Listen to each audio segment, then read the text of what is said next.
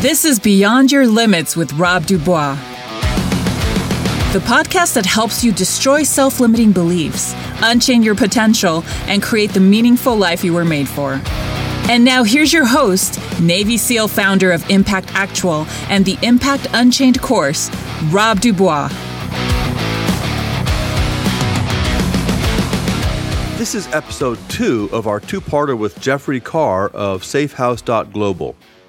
We have a interesting uh, balancing. You know, there's checks and balances baked into the system of liberty, freedom, freedom of capitalism, or freedom or controls in a, in a capitalized, a capitalistic uh, controlled system like you're describing. The Soviets discovered that central control is extremely cumbersome, but effective control. And in the end, you know, they they collapsed from the weight of trying to control everything. At the same time, loosey goosey and anything goes is not a effective propulsion to go five years forward a time. The, the Chinese actually take a 50 year view and say, okay, here's what we're going to do. And, and they commit to it. They, generically speaking, like our presidents and senators and congressional representatives can never do. They can never commit to two years. They, they try, but the Chinese have said, oh, we're going to do this in 50 years. And then 50 years from after that, we expect this to be real based on their driving forward. And you mentioned, Jeff, logical fallacies. I think there's just so much intersect on this. The 60 different kinds of logical fallacies you talked about. And, you know, my, my being in the intelligence world for these low 35 years, there's my own bias. I talked to Andy Purdy in the in the hallway at that event for quite a while. And the whole time, my NSA Killikami for mommy background, you know, what I came up with and my biases were just yelling in the back of my mind be careful how much you talk to this guy right? Because he's not trustworthy because he works for huawei and the huawei is the is the poster child for watch out for china stuff. And uh, it's complicated. Relationship status is complicated for all of us. What's really funny about huawei is that is that nobody has ever actually proven that huawei has a backdoor however we have been able to see because of the snowden leak that the nsa did put a backdoor into huawei equipment. Right right? so, so this is one of those, men. you know, this is one of those embarrassing moments where you're you are right that it is a worrisome thing to buy from a, a country that is your adversary. On the other hand, you know, it's not like we're blameless. Absolutely. And in fact, we're spying on them; they're spying on us. Yeah, and that's just the job. Been the way as long as I've been alive. That, that, comes with that. That comes with the territory, right? That's there's nothing wrong with somebody. You can't be mad at a scorpion for using a stinger, right? A, that is it's a scorpion. What do you expect? So, uh, and we're all when it comes to countries and the great, you know, uh, uh, uh, the the great race for world domination among governments. It's everybody's a scorpion. so, yeah, yeah. National interest is reigns supreme in every nation. The balancing, you know, we have one segment of the world is screaming about globalization being a horrible thing, and one saying, how can it be otherwise? We have to work together. We're one neighborhood. A glo- I, I lean toward the global neighborhood concept. Uh, Dovrei Pravere is uh, trust but verify, all the way back from my Soviet roots, uh, counter Soviet roots. We have to trust but verify. We have to extend a certain amount of vulnerability, or we become broken down into the, like the uh, the empire of the rising sun you know? Isolationism is the immediate retardation of growth for any nation but we have to trust in small portions. Yeah oh we don't have uh, the us doesn't have a choice anymore. It, and hasn't had a choice for a number of years where it, it must go outside of its borders to hire talent. You know when i was working for microsoft they back this was back in 2006 or 2007 i think microsoft opened an office in canada strictly for the purpose of being able to import talent. They they couldn't due to uh, us laws they could not hire enough foreign engineering talent directly from the us so they opened up an office in canada which had a more liberal approach and they were able to hire a lot more, you know, foreign-born engineers to work for their offices in, in, in Canada. And and we're, you know, that's only gotten worse, right? Because we have not we, we, we have not emphasized science and math in our educational system here, and other countries have. So we're relying on those individuals with, with those skills from outside of the US. Same with getting necessary components, right, to, to supply our, our products. Or having even having products made overseas that for whatever reason, you know, we can't afford the labor or we can't afford some other aspect of it. So we're importing. So we've created these supply chains. And as you know, Rob, in, in times of war, you have to protect your supply your supply route, right? You you have to be able to feed and take care of your troops when they're outside of your borders, and how you do that. That's your, those are your supply lines, and you have to make sure that you, they don't get cut off. So same with you know same with your your phone, right? The phone that you you buy, that the supply chain for that phone. I don't know. It's probably covers a dozen countries um, outside of the U.S. and if you want to protect it from a cybersecurity perspective, you have to know where the software came from, who wrote it, what country were they in when they did the software development, what libraries did they access, and who wrote those libraries. So, in the current defense bill that's before Congress, there's a provision uh, that I think I think it was just submitted to the House of Representatives. I think the House may have passed it, but it, the Senate has not acted on it yet, which calls for a software bill of manufacture. So, an SBOM. So, and this is supposed to be a requirement so that any product that has software, you want to know where that software comes from, what what the lineage is, and you know how many how many hands were in it in the writing of it. And that's a, a major, a major hurdle to achieve. It'll be it'll be very interesting to see if in fact it's even possible to do. Because there, there are plenty of folks with doubts about about that. As important as it is, can we really do it? So we're now a country that is reliant upon our neighbors, uh, for better or for worse, for our security. So the um, the software bill of manufacture is um, going to require uh, that any company that, that the DoD buys from, uh, if software is involved, they need to show how that software or where that software was made.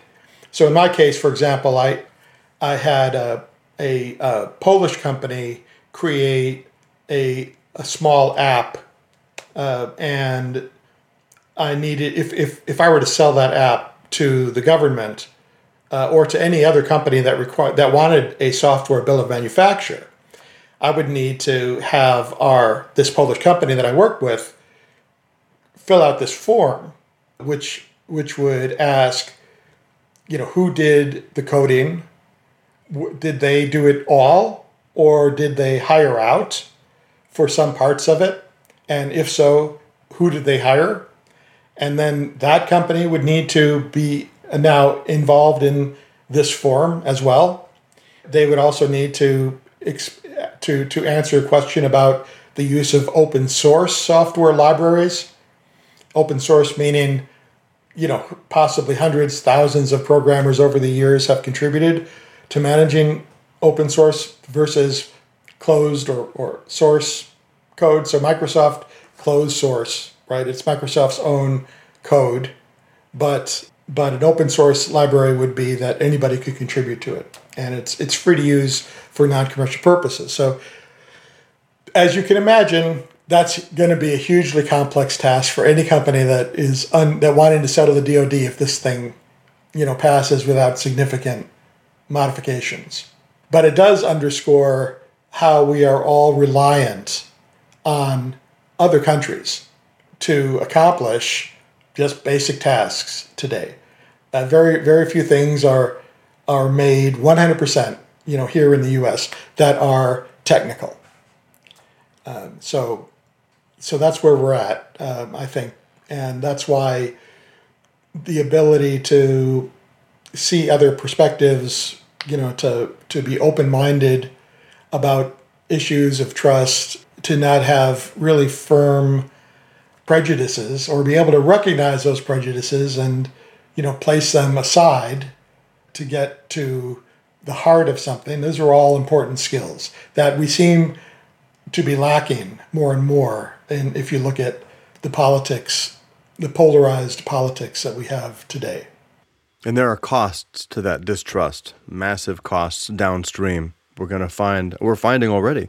No man is an island. This is fundamentally the same as interpersonal relationships because when you do not extend some vulnerability but with common sense uh, at the national level the corporate level in commerce in defense it's the same as uh, having a stunted personal life not being able to not being i mean i know personally from my own interaction with my partner you know we that that that's the crucible for my own personal development same thing here is you have to we can't get chips. We can't make chips. We need chips for everything for our, our network of uh, the internet of things. My refrigerator needs chips you know?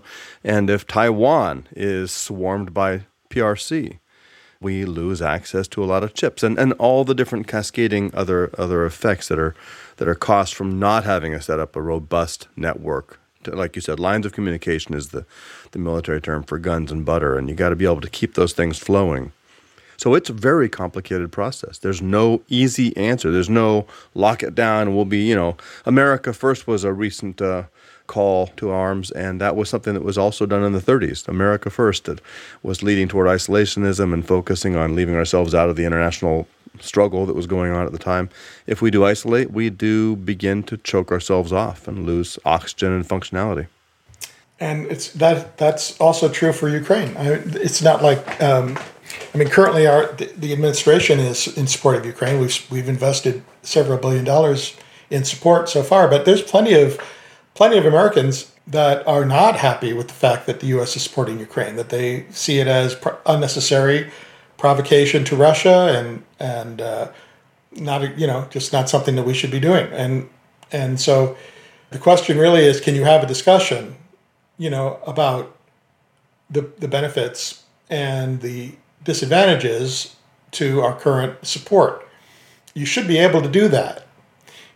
However, if if you spend any time at all on, on LinkedIn, like I have, and you look at some of these discussions, they don't take place because right off the bat, they you're divided into camps. And if you're in support of Ukraine, then you must be a Democrat. And if you're not in support of, uh, of Ukraine, you must be a Republican.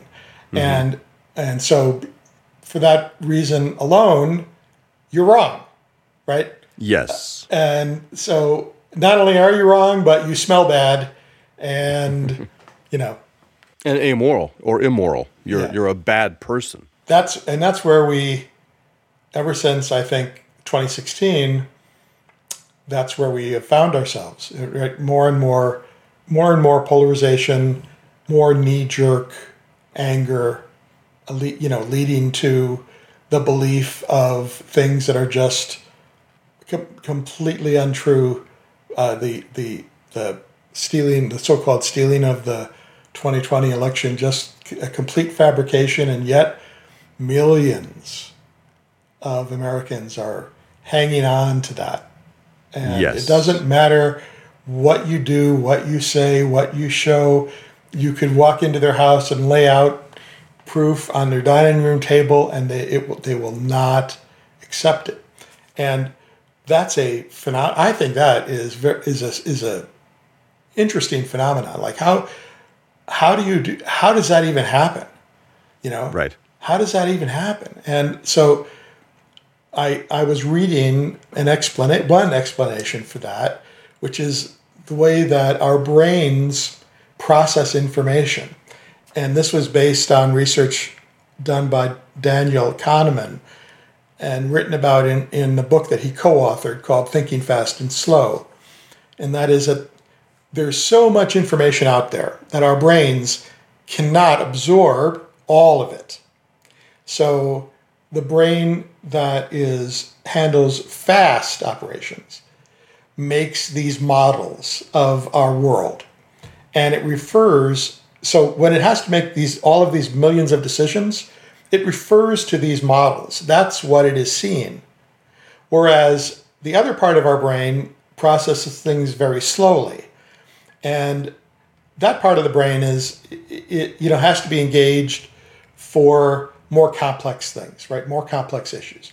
But it's easier for people to make these snap judgments. And that's relying on these pre existing models of how things are. So when you're talking to somebody that believes that the election was stolen, as an example, they're not going to see past that because that's the reality. That in their that is the model of the world that they're in their brain's eye they are seeing. And it's reinforced because the the, the, the consumption of information is done through channels that enforce that. So there, there's nothing wrong with these people. They are honest, hardworking people. Unfortunately, through a combination of biology, uh, meaning how the brain works, and the fact that they're they're only receiving a certain type of information, validation. That's become, that's become as real to them as you know what is real to us. So how you how the process of breaking through, I think, I think we've not discovered a good way to do that yet, and that's what's so terrifying is that you know what happened on January sixth could happen again because the people involved still believe the same thing, and they've learned right from January. They learned what went wrong on January sixth, why they weren't successful. So the next time it'll be, I think, worse. And I don't have a good solution for that. Jeff, I would have to imagine our adversaries like us having internal conflict with each other. I mean, because you, you know, you say uh, you always hear like, or I've always heard. I guess I'm, I shouldn't speak for everybody, but you know, I've always heard, you know, you, you the only way to destroy America is from within. So I would have to imagine that our adversaries, um, you know, if you want to use, you know, China, Russia, North Korea, are quite okay with this and probably to some degree fund it. And then you, you know, you look outside and, you know, we've had, you look at China and, and, and Russia and how they go through with, I guess, policing their social media. Um, it's a, not as, not as free flowing as, as what it is in this country and it seems like it just keeps proliferating in this country. You know, going back to like 2007, 2008, 2009 till now. Like, how do we get out of? My question is like, how do we get out of this cycle to where the, just everybody's just consumed by what makes sense to them on social media and forms their own opinions off of, don't know, BS.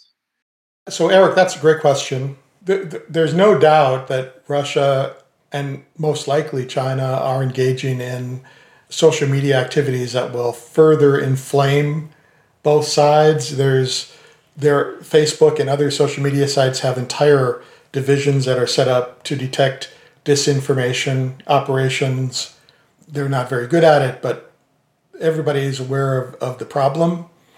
And then you have, you know, the way that social media works is through attention algorithms. So, what, uh, and this is especially true on on TikTok, but but uh, other platforms are mimicking it, and that is the content that you see is based on the content that you enjoy or spend the most time looking at.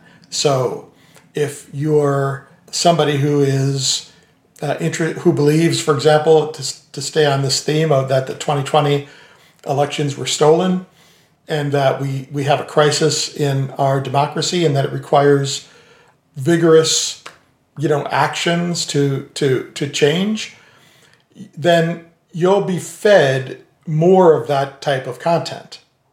So so what what's re- it's the exact opposite of what's required in order to broaden your mind right? Your your news feed should have a mix of points of view so that it gets you to think well how can two things be true well probably it cannot so uh, how do you discern what's real and what isn't and because and you and that happens when you have a variety of points of view On the other hand, social media does not do that. It does the exact opposite.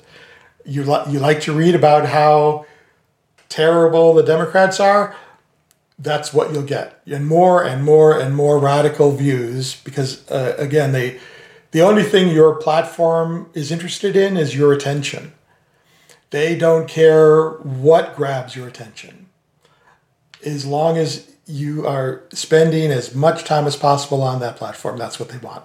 That's what the algorithm is intended to do, and that's what it does very successfully. So, how do you, again, you know, what's the solution to that? There's no real good solution. It's a it's a terrible problem, and people want if if they if even if you attempt as a platform to control disinformation, people will say, "Oh, you're censoring me. You're either censoring me or you're censoring my content, or you're censoring people that I like to listen to." And therefore, I'll leave and I'll go to a privacy-centric platform, like the one that Trump set up, Truth Social, or there's another one called MeWe, or there's a few others out there. And while the, the platform is supposed to be privacy friendly, meaning they aren't going to show you ads, they aren't going to sell your data, what it actually happens is that the people that are that are pushing terrible things, it might be child porn, it might be violence or uh, racist cartoons or remarks or just really offensive, harmful crap, it, that's where they'll gravitate to, those particular platform. So now you've got a real swamp, you know, that, and the platform is refusing to do anything about it. And they're protected because of this old rule, Section 230, that says a platform cannot be held responsible for its for the content that other people put on the platform. And so since they have no liability and since, you know, they make money by having as many people as possible, anything goes. And so th- those are your two choices in social media, basically. And both of them will cater to your particular uh, biases and, and what you like to, to read about and what you like to view. I guess I would challenge that it's always been like this, but not out in the open because not the average person didn't have it's just much easier to find your tribe now, I guess. Where I think that you have, I, I, think this stuff existed in the 40s or the 30s or the 20s. Yeah, propaganda. It was a lot more hush hush, you know. But now everybody has their tribe and everybody has a soapbox, so it's much easier to to get that out and and create more division than you know than what you really should. Yeah, even in Vietnam, you would have um, you would have North Vietnam broadcasting over loudspeakers, you know, announcements about how the U.S. has surrendered, or about how, you know, soldiers' families back home are are uh, mourning their their loss, right? Because the U.S. government told them that they were killed, and anything to psychologically interfere with morale or or operational readiness. The, they'll use those techniques back before the internet, or they'll drop flyers, you know, over enemy across enemy lines, which and those flyers will have propaganda in them. And so, information operations, it's always been part of part of warfare. But this social media has made it so easy. because even today you've got soldiers, you know, you can there's an entire there's an entire TikTok group called MilTok on social media, and you have, in fact, we did a we did an exercise last year on this. It, you know what might, what might happen if China decided to demand that ByteDance, a company that owns TikTok, turn over all of their data on American servicemen and women, which they could easily do because you know it's so popular, so many military members use it, and there's an entire there's just it's a it's an intelligence you know, chest of gold. It's it's it's just perfect. It's a perfect intelligence gathering mechanism, and and try to tell a serviceman or or a service a service member to give it up. You know, it's just not gonna. You can't do it. It's like telling your kid you have a teenager at home, tell him you can't do something. That's a sure sure bet, right? That he's going to do it. So we're in a real dilemma and I'm not smart enough to know what to do about it. You know, I think it has to come down to individuals making informed choices about what, what they do and, and why they do it and what the repercussions are if they don't do it. And then hopefully they'll, you know, make the right choice. That's exactly exactly what I see as a solution and the only solution. And in fact, why we built Impact Actual. It's all about the individual choices, individual accountability. And like you said, show them the consequences. I, I'm trying to teach people that altruism is profitable, it's practical. Looking out for others, in addition to looking out for number one, is a good approach. It's don't be a dick. We get you know we get more together. We can produce. Uh, Stephen Covey, Seven Habits of Highly Effective People, said, "Too many people are fighting over crusts when all of us together can make more pies." And that's really where the solution to this is because it's not at the organizational level anymore. Right now, I talked to um, before he passed away, Ike Skelton, uh, 48 year veteran of the Congress and I said, Sir, I'm seeing this division between the left and the right. And this was like, I don't know, eight, nine years ago. Uh, and he and I said, uh, it looks like they're only dominating now. He was out, he'd retired. I said, it looks like they're only focusing on dominance of the other side, D's and R's. And he said, that's exactly what's happening. The issues, any issue we see in the news today, abortion, gun rights, the economy, gay marriage, all of these issues are simply uh, a topic with which to batter the other side and seek dominance. We're seeing abortion now, Roe v. Wade, etc. It's a massive, massive, as Eric talked about, division internally, divide and conquer. America's being torn apart from the inside out. And it's only when men and women stand up and say, fuck that. I won't participate any, anymore in this. I will no longer sit by the sidelines complacently watching my country crumble from the inside out, I have an obligation. I have to step up and do something about it, whatever that may be. If if it is only just saying I won't tolerate that anymore, I won't sit idly by, and and, and then have these uh, accountability first of the person is where where I hold myself accountable and say, listen, I don't know everything. I'm I'm willing to hear your side, and I'm willing to eager to listen to it, like like Safe House is doing hearing those other perspectives, including Andy Purdy, uh, of whom I was suspicious because of his affiliation, which is an old bias of my own. I want to use a moment here because this is so, so important. This topic social media, division of the US, our, our way of life is on the chopping block right now, and it's being executed by Americans unwitting Americans who don't realize they're being manipulated into destroying their own country. There's a book called How Democracies Die by Levitsky and Ziblatt, and I'm reading it now, have been for some time, and they talk about this litmus test for democracy and how democracies die. And exactly how it's happened over centuries past and how it can happen now. The four requirements they touch on are number one, rejection of or weak commitment to democratic rules of the game when any side, whether it's Trump or Clinton or Obama or some future candidate, when any side, as an example, do they attempt to undermine the legitimacy of elections, for example, by refusing to accept credible electoral results? Exactly like you were talking about, Jeff. That's exactly what's going on with the 2020 election. Number two, denial of the legitimacy of political opponents. Example, do they baselessly describe their partisan rivals as criminals whose supposed violation of the law or potential to do so disqualifies them from full participation in the political arena? That's exactly what we've been seeing. Vilification, creating this vilification, this, uh, they are the enemy. Uh, we heard in 2016, the media is the enemy of the people. That was a quote from one of the candidates, and then who became a president. The enemy of the people is the media. That's Orwellian. That's 1984, and how it isn't evident to every American citizen blows my mind. Number three, toleration uh, or encouragement of violence. An example is how they tacitly endorsed violence by their supporters by refusing to um, or, un, or unambiguously condemn it and punish it. And finally, readiness to curtail civil liberties of opponents, including the media.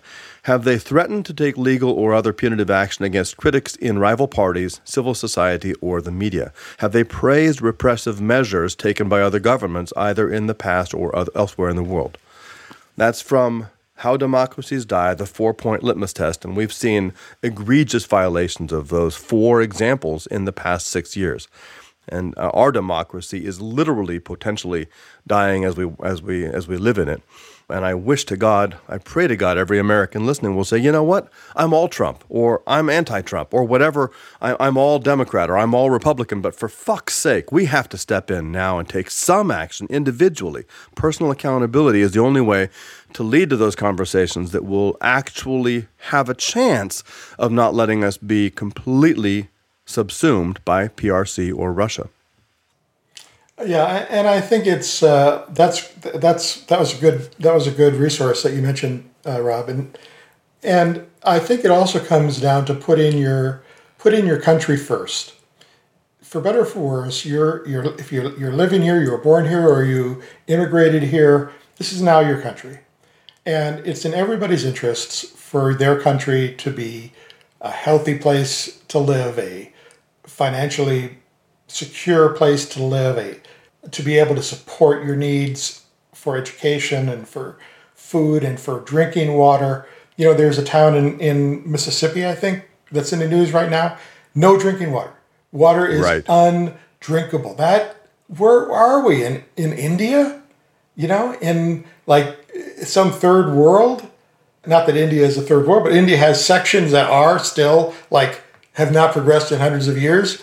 It's it comes, I think, down to acts of, of corruption and selfishness where you, you put your own interests ahead of everybody else and everything else that is a, a path to ruin for any country or any empire. And, you know, I, I have no, I have no uh, uh, skin in the game when it comes to whether a person is a Democrat or a Republican. I am happy to vote either on either way. My only concern is is the person who's running uh, the best person for the job, and are they going to do a good job if I put you know if I vote for them? That's my main concern. I think if we could just agree, you know, just agree on that part, that we want our country to do well, and we want the people running it to be honest and, and to do their job, just like we have to do our jobs at work, then maybe that's a, you know, starting point. All of these other problems like cyber and other things, those are all maybe outside of our control. But that, what I'm saying right now is within our control is a commitment to put your country first, to put your children first, to put your spouse first, right? And you come in second. You're the ba- you're the support, the backup to ensure success. Yeah, Jeff, it really is. It, you're actually turning the whole America first thing uh, 180 because it is America first, but not the same thing the pro-Nazi guys said back in 1937, America first, which was dominate all those external forces that we don't like. It was this is America first because I'm an American and I will I will I will subordinate my ego and my immediate interests in the greater the good. What what's good for America and all the other Americans. And that is ultimately good for me. And that's what Impact Actual was all about too. This is a very, very powerful couple uh, shows, guys. I really appreciate this, Eric and and Jeff. Thank you so much for uh, coming on and talking about these things. And we've cr- covered a lot of ground. I'll have to go to the show notes to find all the important nuggets. Well, thank you, Rob. It was an honor to be on a program with you. I appreciate the years that you've given to, to the service of your country, and I, I wish more people did the same. You know, I wish we saw more more young people today volunteering in service of some, one way or another. It doesn't have to be military, but but you've set a great example. So, thank you. Thank you very much. And I hear your doggies are eager to get going. Uh, yeah, yeah. that's awesome. So, how do folks get a hold of you? Best way is just the, the site. If they visit safehouse.global, okay, there's information there on how they can reach me, what our events are, and and of course, you can always just Google my name or go to jeffreycarr.com com for more information as well. Right on. And, and yeah, that, I want to go back to that domain again. Safehouse.global is the way to see what's going on with the upcoming event and all that's going on for the future in general. and that's that's really you know where I want folks to be able to connect and, and say, you know, I want to be part of the conversation. I'm on the left. I'm on the right. I want to hear people, you know, stepping into the conversation because that's what citizens do. Citizens guard their country by subordination of the ego and taking care of what business. You know, let's be let's be Americans first. Uh, fantastic theme, fantastic conclusion.